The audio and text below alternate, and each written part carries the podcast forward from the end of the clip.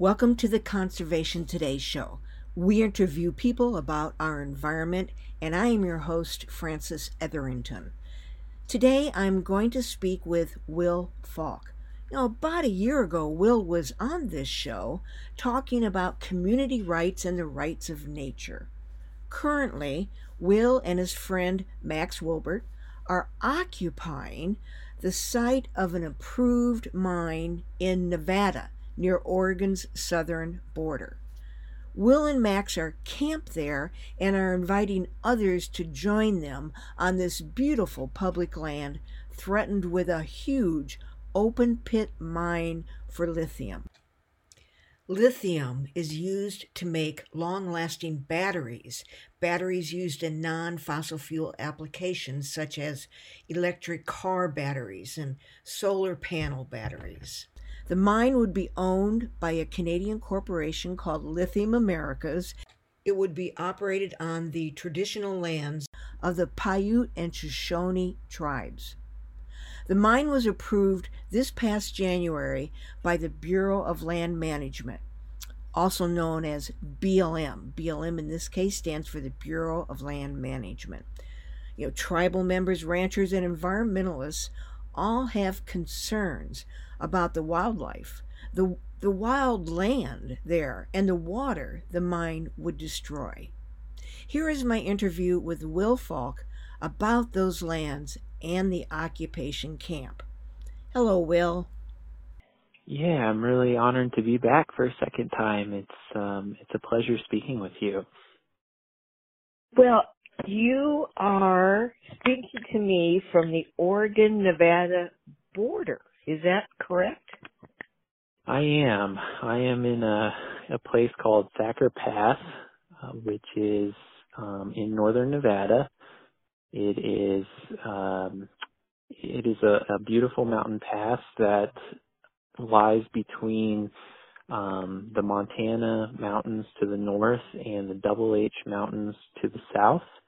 It is about 20 miles west of the little community of Orovada, Nevada, right next to an even smaller agricultural community of, in the Kings River Valley. And it's about uh, 60 miles north of Winnemucca, Nevada. And this is a place that uh, is is set for a uh, open pit lithium mine. A Canadian corporation called Lithium Americas uh, wants to destroy nearly 6,000 acres of old growth sagebrush habitat um, in in these beautiful mountains so that they can uh, provide lithium for primarily electric car batteries. This this land that I'm on is uh, some of the best remaining sage grouse habitat sage grouse, uh, which is a, a beautiful bird uh, that is iconic to the American West, have already um, been destroyed to the tune of 97 to 99 percent of of pre-European numbers in the area. I have seen uh, sagebrush, sage grouse, do their mating dance. It is incredible. It's an incredible bird. You are on the site of a proposed lithium mine? The Thacker Pass, um, where I'm sitting, is predicted to provide uh, a quarter of the Earth's lithium supply um, once the mine is fully up and running.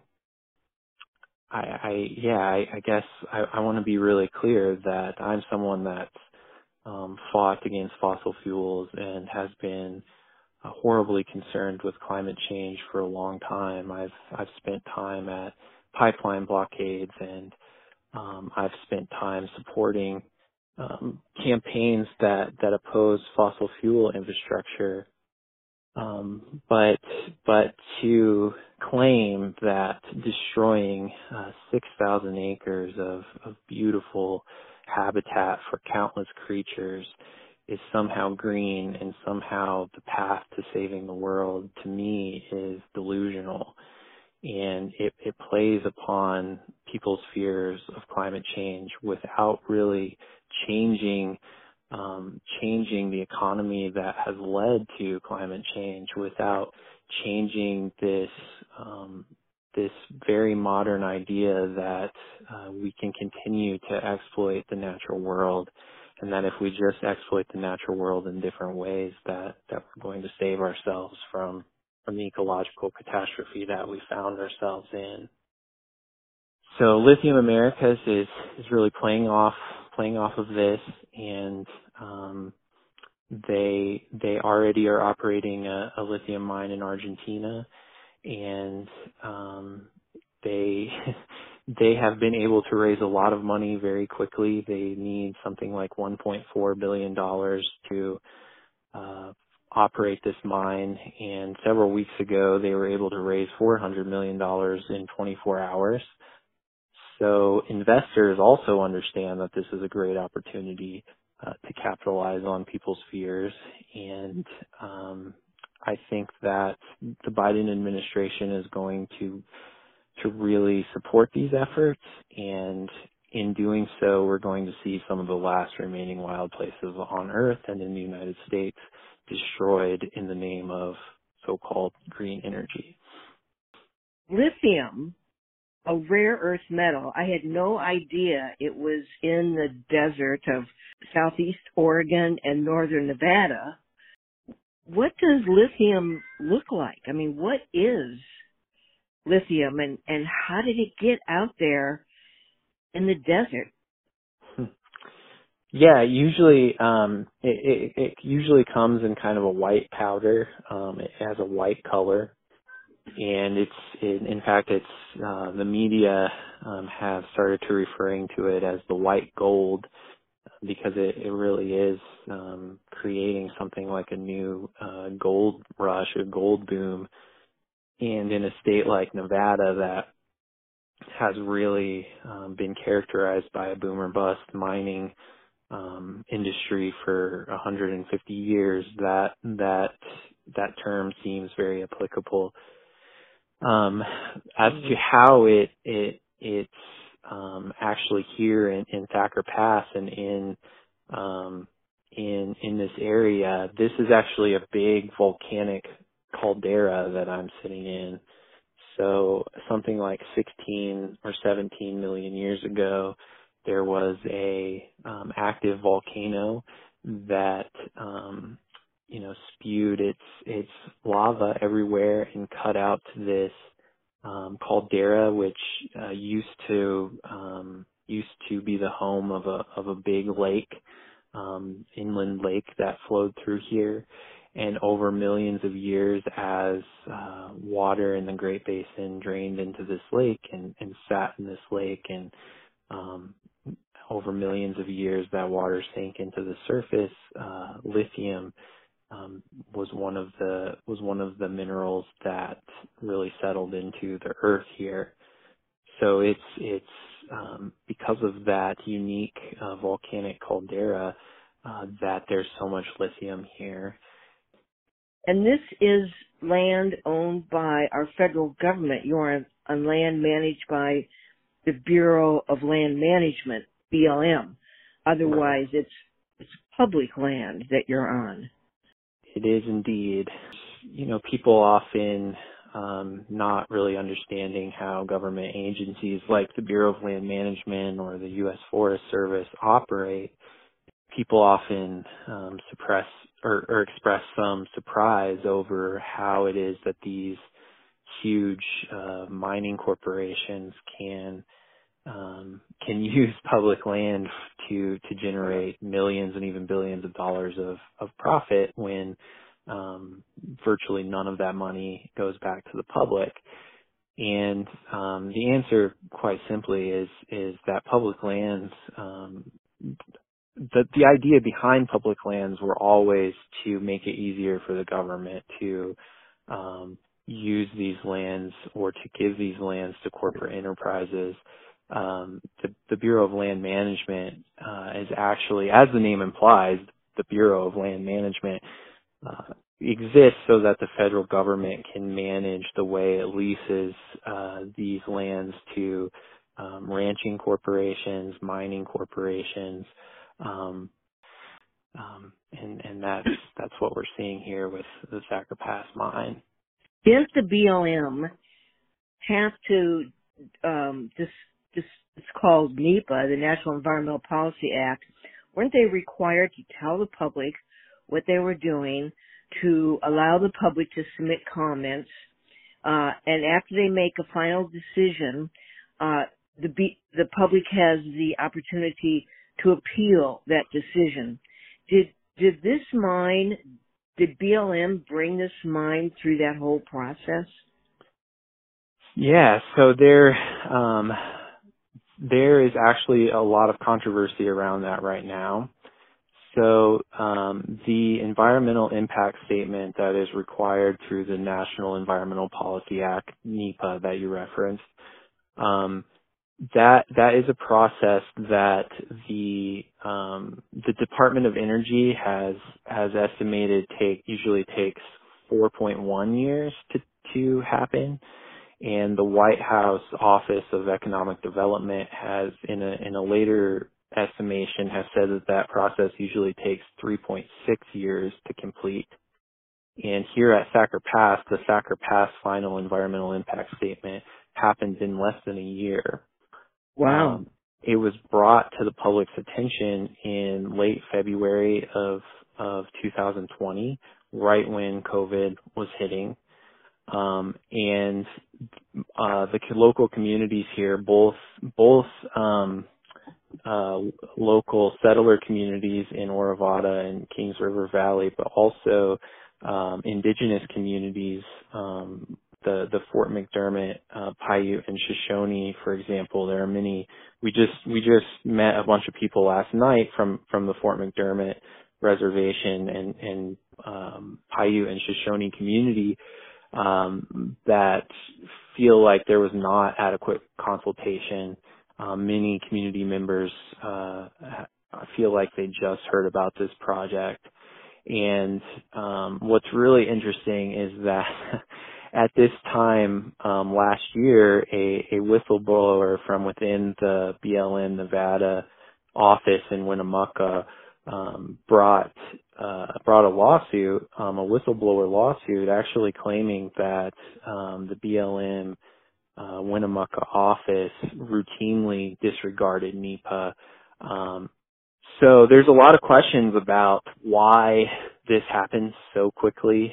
Um, why uh, why the public wasn't given more of an opportunity to comment, um, more of an opportunity to participate in in these decisions, and um, local communities are are pretty upset. And we went to a uh, community meeting in Orovada uh, last night at the Orovada Orovada Community Hall and that meeting was uh, organized by the the Orovada community, by their um, city council, and they were hoping to um, talk with with Lithium America's America American subsidiary Lithium Nevada's about uh, a quote unquote um, good neighbor agreement.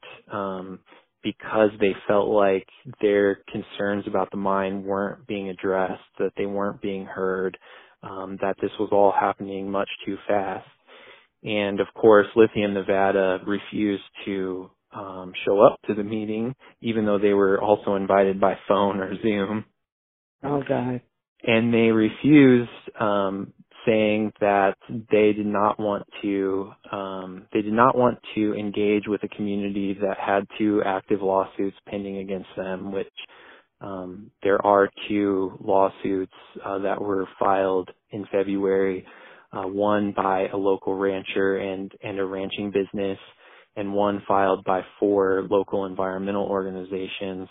They both claimed, um, as your question as your question is, uh, they both claimed that BLM had violated uh, the National Environmental Policy Act in um, in in signing off on this final environmental impact statement that was, in their view, inadequate. Uh, that um, kept changing information over the course of that year, so that it was really hard for the public to understand exactly what numbers and what studies they were using to um, support their contention, contentions that this mine um, complied with the law. What are the four environmental groups? Um, uh, I think they are the Western Watersheds Project, um, mm-hmm. Basin and Range Watch, uh, Wildlands Defense, and the Great Basin Resource Watch are the are the four organizations. So the uh-huh. BLM has made a final decision to allow this mine to go forth. It was way too quick for the public process for its impacts, I hear you say, and that it is now in the courts. And where about in the court system is it? When do we expect the courts to make a decision? And is there an injunction? Can the mining begin before the court hears it? Um, so yes, the the the lawsuits. Um, um, I think the second lawsuit was just filed on February 26th um, in the United States District Court uh, in Reno. Um, I think that the next step and what we're watching for is there will be, um, there should be what's called a temporary restraining order and preliminary injunction hearing, um, which um, that hearing will be about um, how severe the injury is to the people um, who are suing the Bureau of Land Management, and it will be about um, gaining at least a temporary pause on any sort of construction activities. Uh, I don't believe the last I checked um, a few days ago that that uh, temporary restraining order and preliminary injunction hearing has been scheduled, so we're still waiting for that. Um, there, there is a possibility that the court uh, does grant that um, preliminary injunction to say, "Hold on, everyone, let's take a look at what's really going on here. Um, you know, let's let's take a look at this environmental impact statement." However, um, and I want this to be really clear to listeners. We do not expect the courts to actually grant that preliminary injunction. We think it's very unlikely that they will for several reasons. Probably the most important reason is the federal district bench, the federal district judges in Nevada are terribly pro mining. Um, they they have been appointed by um, pro mining interests in Nevada. Um, and and it it just seems incredibly unlikely that these judges will want to do anything that threatens this mine. Um, it's also, you know, the Bureau of Land Management, courts often give a lot of deference to federal agencies in their own decision making processes. And the Bureau of Land Management has signed off on this mine. Um, but there's, there's also, um, there's also the possibilities, uh, like I said, that that the the preliminary injunction is not granted and the case moves on to to more litigation, more evidentiary based hearings. And while that happens, the mine um, will likely be allowed to start construction um, even though there's still the possibility that at a later date the court says that the environmental impact statement was um, illegitimate and that there are major mistakes in it and um, ultimately calls uh, calls a halt to construction um, at a later date. And the, reason why this is is something that could happen and often does happen in environmental cases like this is American law assumes that um, people injury to to people can be um, adequately adequately addressed through financial means by money. So um, if we let construction continue and at a later date we find that that construction um, should not have been allowed to continue. Everything will be okay because we'll just make the company pay money to the rancher in the ranching business and pay money to these four environmental organizations. It's hard to put back sage grouse habitat. It's hard to put it back so they can come back and live there once it's destroyed. Absolutely.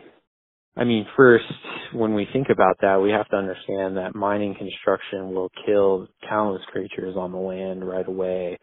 Um, there's there's still a lot of snow up here, and every morning when I wake up, one of my favorite things to do is to go out in the snow and see who's been who's been running around on the snow and what tracks I can see.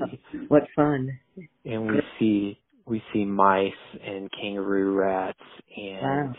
foxes and coyote tracks and pronghorn tracks and sage grouse tracks and uh, jackrabbits and um there's no way to pay back a dead coyote's life to that coyote's community. There's no way to pay back uh sage grouse uh a sage grouse lek that's lost one of one of the adult sage grouse. Um When is the earliest possible time that the shovels could come? Well, that's that's kind of unclear right now. Um, we have been afraid that the company uh, might try and, and start construction any day now. Wow. Um, they have the they have the um, the the final decision from the Bureau of Land Management, and they could start construction and then force one of these groups to um, intervene to try and stop the construction um, the the environment the final environmental impact statement and the what's called the plan of operations that uh, BLM issues when they sign off on these projects uh, requires uh, Lithium Americas to gain all the pertinent local, state, and federal permits and before they can start construction. That's that's BLM's actual language and we know that there's at least five outstanding permits. There's four local water permits that haven't been issued and a uh, what's called an eagle take permit under the Endangered Species Act. There is at least one pair of breeding golden eagles in Thacker Pass that we see almost daily. Mm. Um, and uh, Lithium Americas has applied for a permit. Um, a take permit allows them to harm those eagles and perhaps um, kill them even. and perhaps kill them even. Um, and they, They- they have not gotten that permit yet, but um, you know we we don't feel confident that um, that they will be denied that permit. So in the same permit to take the eagles, that comes from the U.S. Department of Fish and Wildlife, right? And and and they also need a permit to take sage grouse. There was there's a lot of um again controversy around that. Um the lawsuit filed by the four environmental organizations um um takes a lot of issue with with um the fact that this Thacker Pass has been uh, designated a, a primary uh, habitat for sage grouse, and that comes with with a lot stronger protections. And it appears that the Bureau of Land Management has disregarded that um, that designation and and simply given Lithium America's permission to destroy that primary habitat.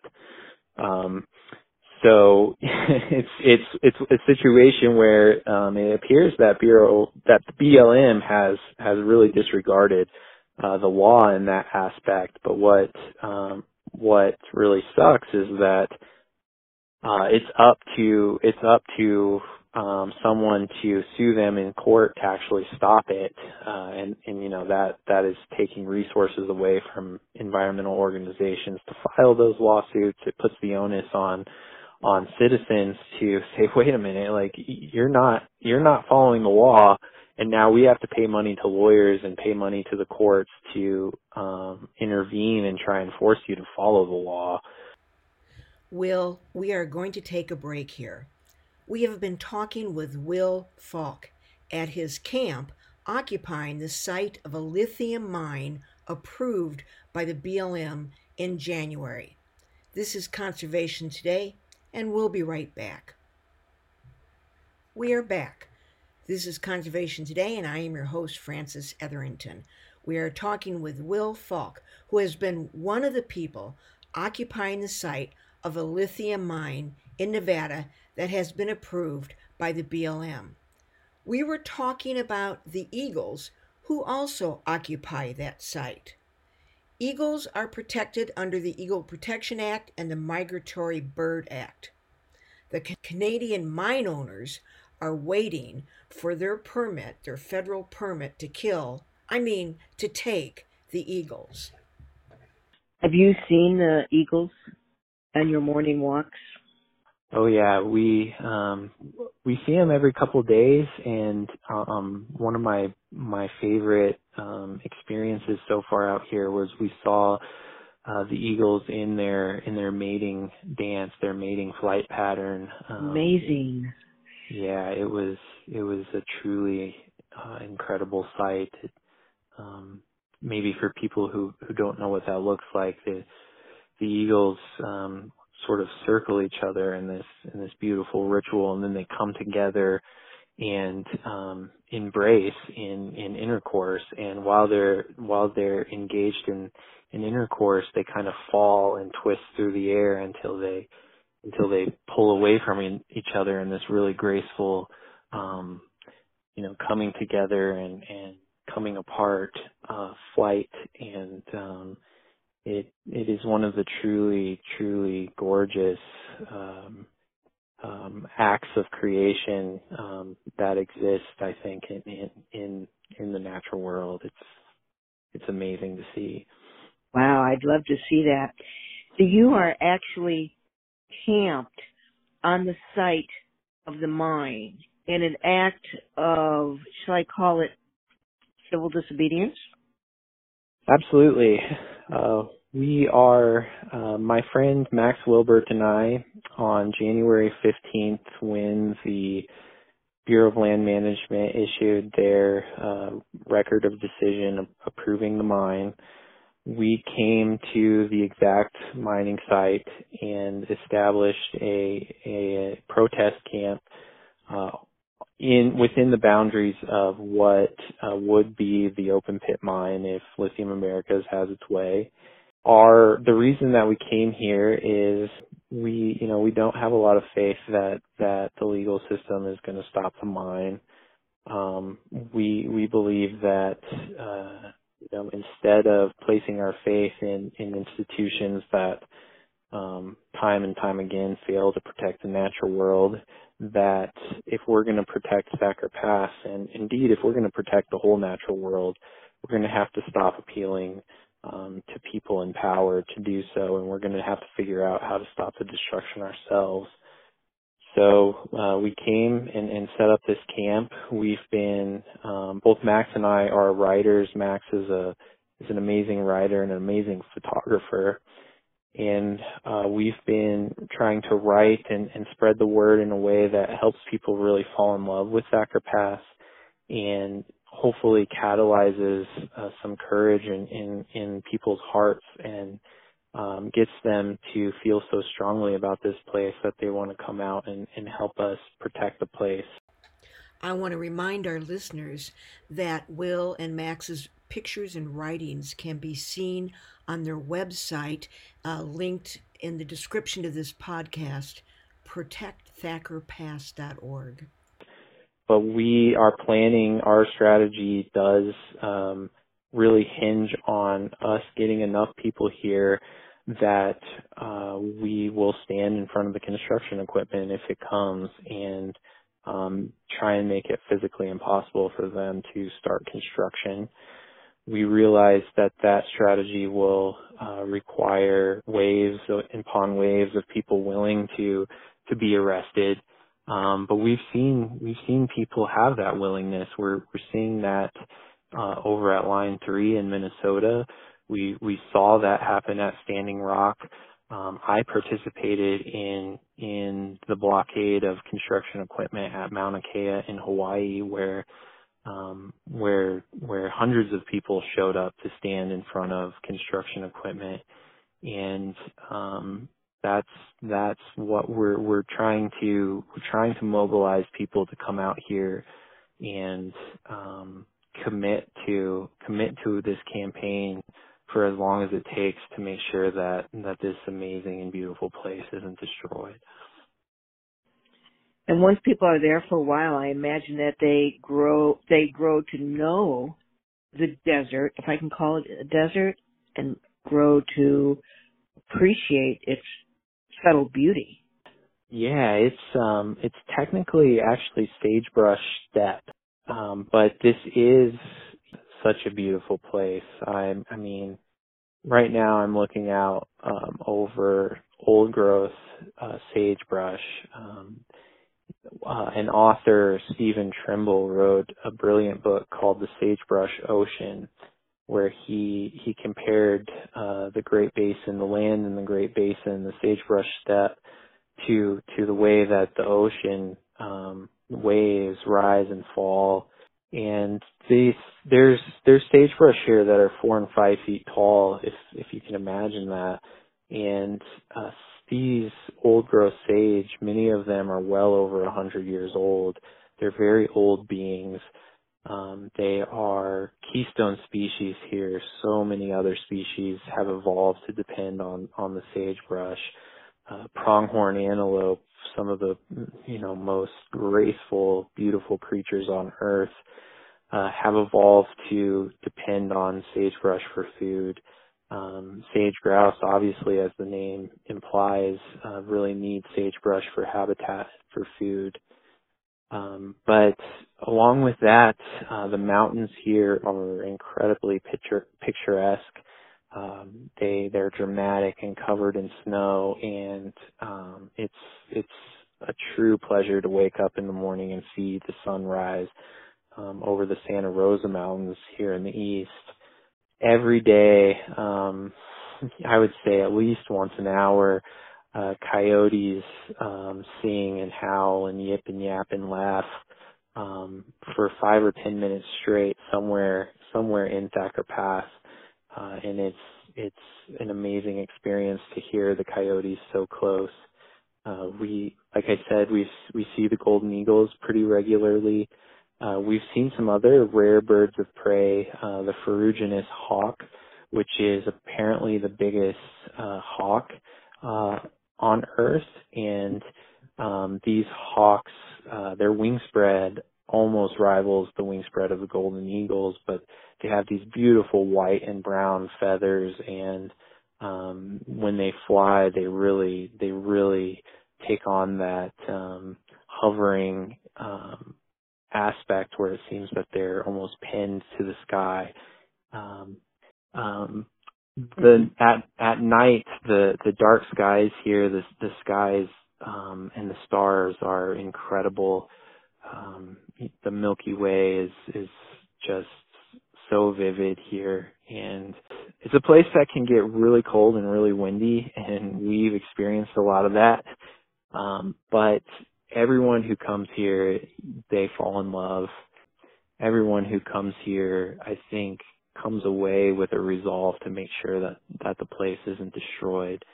Um, so there's certainly a, a powerful magic that that really exists here. I can't imagine an open pit mine. This sounds so archaic that we would still do something like an open pit mine. I can't hardly imagine what that would look like. Yeah, it um it would be nearly 6,000 acres. Um, it would go uh, 400 feet down.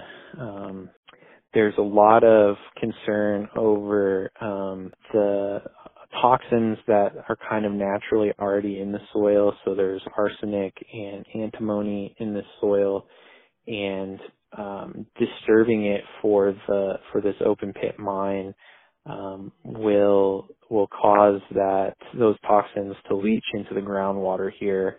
Um, the groundwater is the primary um, source of water in in Thacker Pass, and um, in fact, a, a really interesting uh, fact about this is um, this water management unit uh, is is already known. Um, you know, the government freely states this that it's already overdrawn by 30,000 acre feet. and the mine would require another 5,000 acre feet annually. Um, so, you know, the question starts to become, you, if you overdraw local groundwater supplies by 35,000 acre feet every year, it doesn't seem like there's too many years that need to pass before there's just no water left in a place, this is one of the driest places in the United States. Um, this is not a place where water shortages um, can be can be withstood very well. Um, and you know, as we all know, water is life. Well, water water is certainly life in in the sagebrush steppes of northern Nevada, where um, water can be can be so scarce. Are most of the local people opposed to it, or is it the jobs issue making some in favor of it? Uh, I think the jobs issue plays into it. Um, it really has been. I guess I want to back up and say that um, this area is um, has been economically devastated. COVID nineteen has only made that worse. Um, so this is a place where there is poverty and um, it, it is a place where people are already struggling to get by. Um, before last night, I I assumed that there was probably a, a major percentage of the population that, while they may be uncomfortable with the environmental effects, um, um, would still welcome the mine because because of the jobs. But at the at the community meeting last night, it, it really felt like folks understood that um, whatever jobs are created by by this mine, they're not going to be worth the water impacts. They're not going to be worth the the pollution. They're not going to be worth um, the traffic that that this mine is going to generate.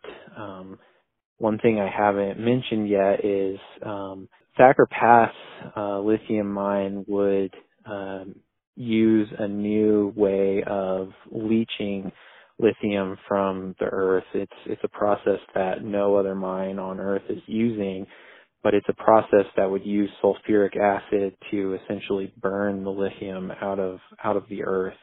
And so this project would require a major um, sulfuric acid generation plant um, just a few miles off site in order to get the sulfur that they need to make the sulfuric acid, they're going to have to truck in um, sulfur that is a waste byproduct of oil refineries of all of all things.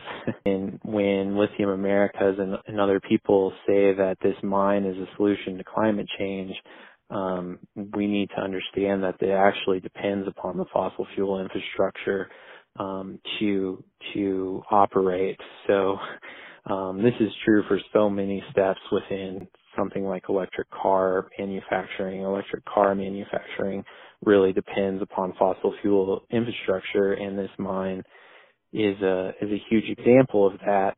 Um, but one of the major concerns of the local community is is that there have been estimates that there will be between 100 and 200 uh, trucks bearing uh, massive loads of sulfur um, that'll be moving through town. And um, Orovada, the, the main road from Orovada to the mine site um, has both the Orovada uh, Community Health Center, just like 15 yards off the road, and the Orovada um, Elementary School, just like 15 yards off the road. So, you know, just taking basic um, traffic uh, statistics, there's between 100 and 200 trucks um, moving every day, these these big quantities of sulfur, um, it mm-hmm. seems statistically certain that those trucks will crash at some point and they will leak that sulfur at some point. And and people here understand that and um, it seems like they understand that uh, a few jobs may not be worth um, having a sulfur spill next to to a school and kids are you know playing at recess. How long do they claim the mine would operate, and do they claim that afterwards they're going to put it back like it was? Oh yeah, so they they anticipate the mine operating for 40 years. Uh, it'll it'll take them a few years to get it up to sort of full capacity. Um, uh, yeah, they are claiming that um, um, they're going to do mitigation, and what what that looks like is um, they're first, you know, they've got to rip open the land to to form this open pit. Um, when they rip open the land, they're going to push all all of the earth that they don't use directly in the leaching process into this big pile on the west end of the mine. Um, then uh, then you know they're going to remove the dirt, um, remove the earth, and and uh, use that that sulfuric acid leaching process. So they're going to cycle the earth through that process, um, and then add add that to a pile somewhere and then um you know when they are finished um um and they they've extracted all the money they can from this place um they're going to bulldoze the dirt back into place um try and and try and regrow some sagebrush on top of of soil that's had its chemical composition totally um altered. And um just call it good. And and it'll be like uh nothing ever happened here um, yeah, right. Yeah. and it's, you know, it's sage, old growth sagebrush habitat is like an old growth forest. You don't, you don't simply replant a few, um, sagebrush plants and, um, claim that the old growth sagebrush is back. Um, it takes a lot of time for these communities to regrow themselves and um, it, it's it, it will be hundreds of years before um, a place like this resembles anything like like it was before a mine destroyed it. And and I imagine we don't even know what permanent damage would occur that can never come back. Yeah, this this like I said, this is uh this would be a new novel process and um I don't think that there has been enough studies. I mean, if if if no one's ever done this before, that means no one's ever done this before, and if no one's ever done this before, that means we we don't know. And so, you have a camp there where the mine is expected to be, and how many folks have um so far come in and out of the camp? We've had about 50 uh, individuals uh, come in and out of the camp. Um, that that number we're getting more all the time. We're, in fact, we're going to have um, a couple new people today, and then uh, four or five new people coming in this weekend. That's a good number for a remote place in the winter. Yeah. Yeah, yeah. And we also want to be realistic that um, you know, if, if we're going to have a chance of of stopping the construction, we probably are going to need, you know, 50 or 100 people to to be here, um, you know, more or less permanently. You know, we're we're going to need to turn this into um, a pretty stout um, opposition camp.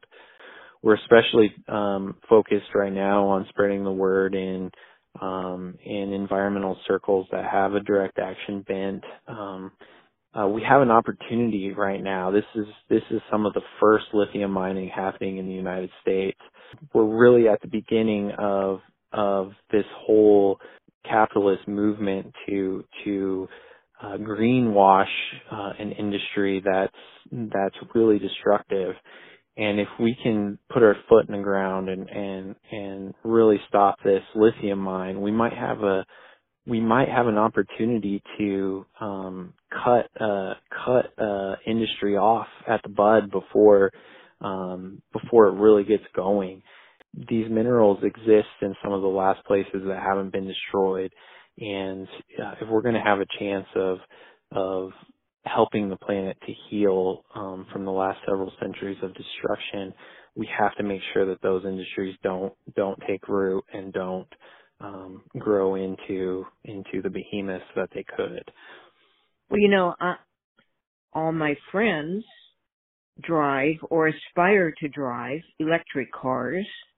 If lithium is so bad and destructive to mine, especially for the automobiles, what what should we do? We can't go back to fossil fuels. I think it's really important that we we really we take a really hard look at this and we need to understand that uh, humans have existed in our current evolutionary form, Homo sapiens sapiens, for about 250,000 years. And it's only been for about the last 100 years that, that we have had automobiles. So the notion that humans need automobiles um, to survive and for our species to thrive and flourish um, is simply a bad assumption. Um, it's simply not true. Humans have um, survived and lived amazing lives and and have had high standards of living without automobiles um, for for our entire history. Um, so for me, the solution uh, really lies in in the fact that we're going to have to um, return to to to simpler technologies that don't depend on exploitation of the natural world. Um, so so we're going to have to figure out how to make um, cars a thing of the past, and we're going to have to to learn to live with with much simpler and easier technologies. Yes, before there were cars, there were horses. I live 20 miles from the nearest store.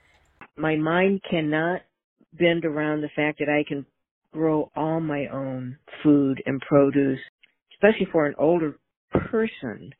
Yeah, yeah. I mean, there must be a different way to run transportation than horses or cars. Yeah. Just have to have less people, I think, is the ultimate solution.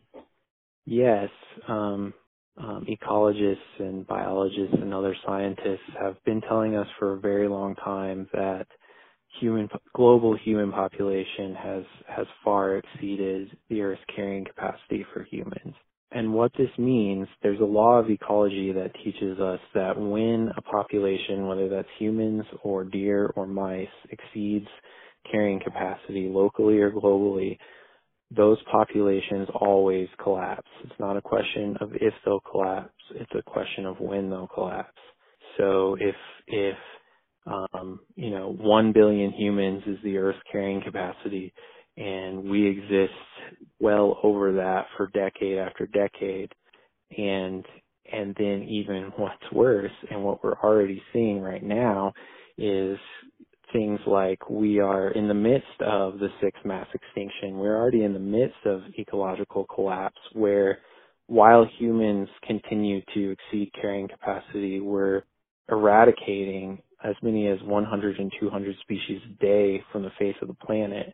There's a really scary uh, study by the Zoological um, Zoological Society of London that estimates that um, compared to um, vertebrate populations in 1970, we're over there's over 60% less um, vertebrate uh, wildlife than today. So that means all vertebrate members, all vertebrate individuals.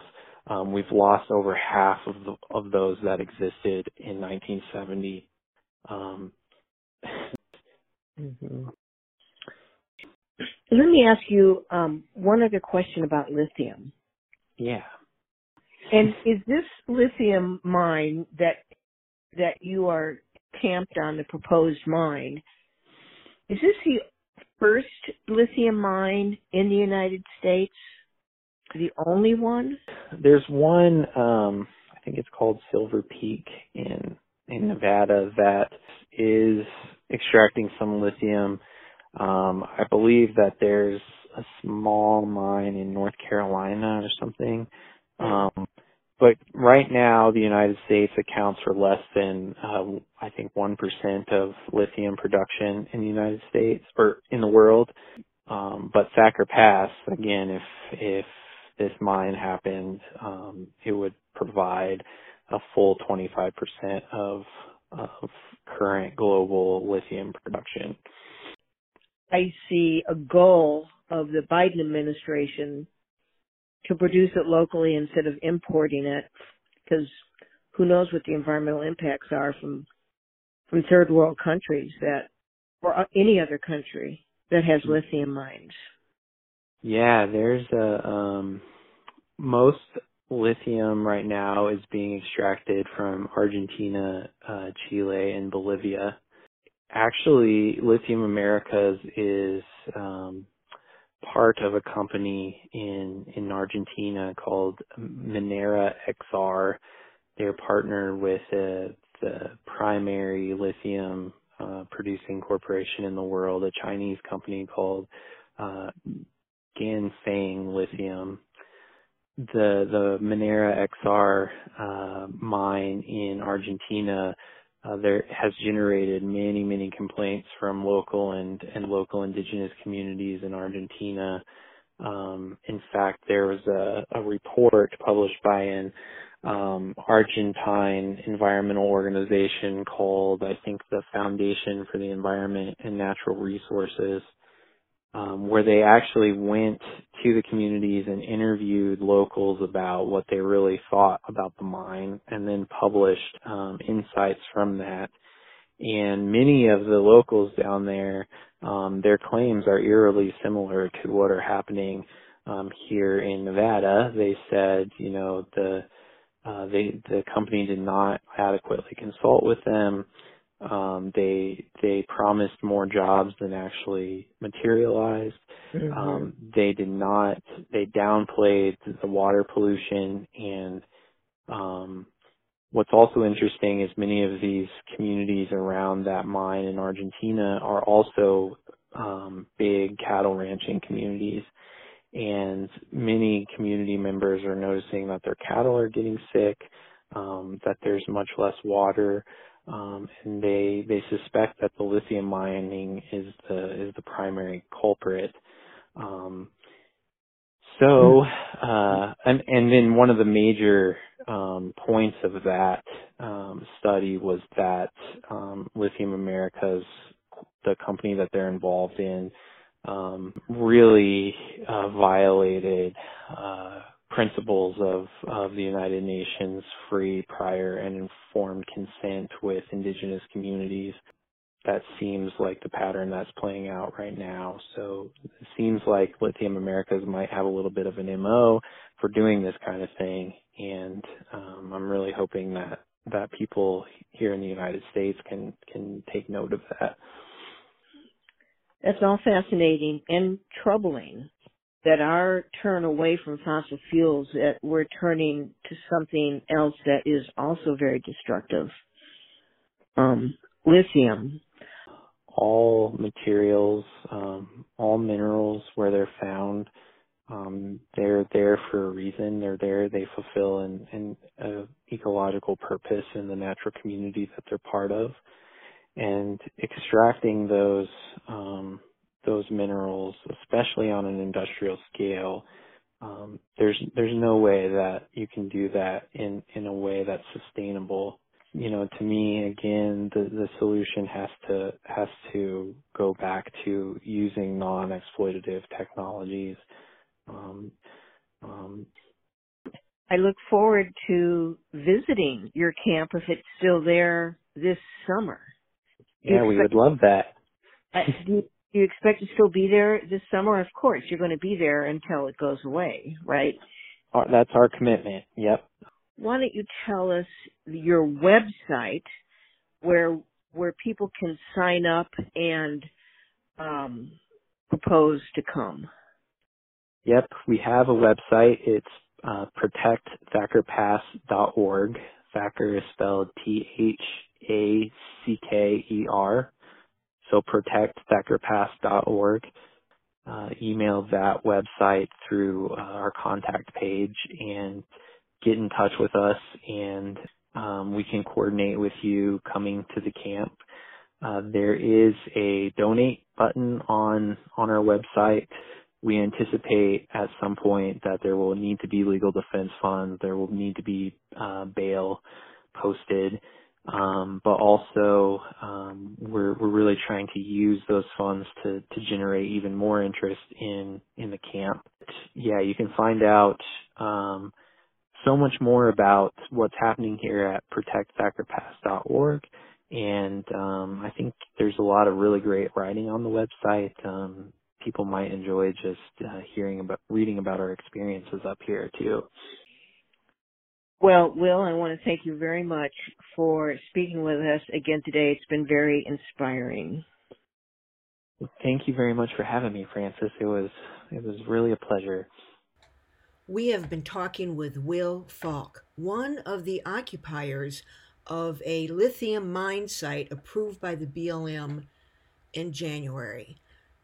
This is Conservation Today. I am your host, Frances Etherington, and we'll be back in a few weeks. When I was a child, my family would travel down to western Kentucky where my parents were born. And there's a backwards old town that's often remembered so many times that my memories are worn. And Daddy, won't you take me back to Muhlenberg County, down by the Green River where paradise lay? Well, I'm sorry, my son, but you're too late in asking. Mr. Peabody's coal train has hauled it away. Well, sometimes we travel right down the Green River to the abandoned old prison down by Adrie Hill, where the air smelled like snakes and we'd shoot with our pistols. But empty pop bottles was all we would kill. And Daddy, won't you take me back to Muhlenberg County, down by the Green River where paradise lay? Well, I'm sorry, my son, but you're too late in asking. Mr. Peabody's coal train has hauled it away.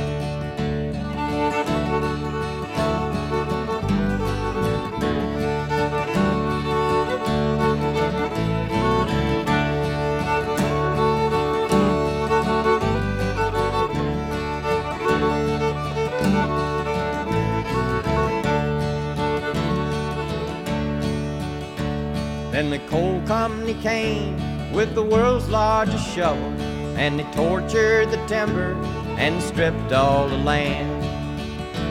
Well, they dug for their coal till the land was forsaken. Then they wrote it all down as the progress of man. And Daddy, won't you take me back to Muhlenberg County, down by the Green River where paradise lay? Well, I'm sorry, my son, but you're too late in asking. Mr. Peabody's coal train has hauled it away.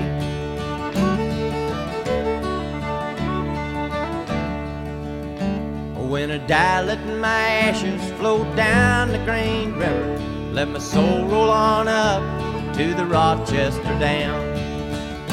I'll be halfway to heaven with paradise waiting just five miles away from wherever I am. And Daddy, won't you take me back to Muhlenberg County, down by the Green River, where paradise lays?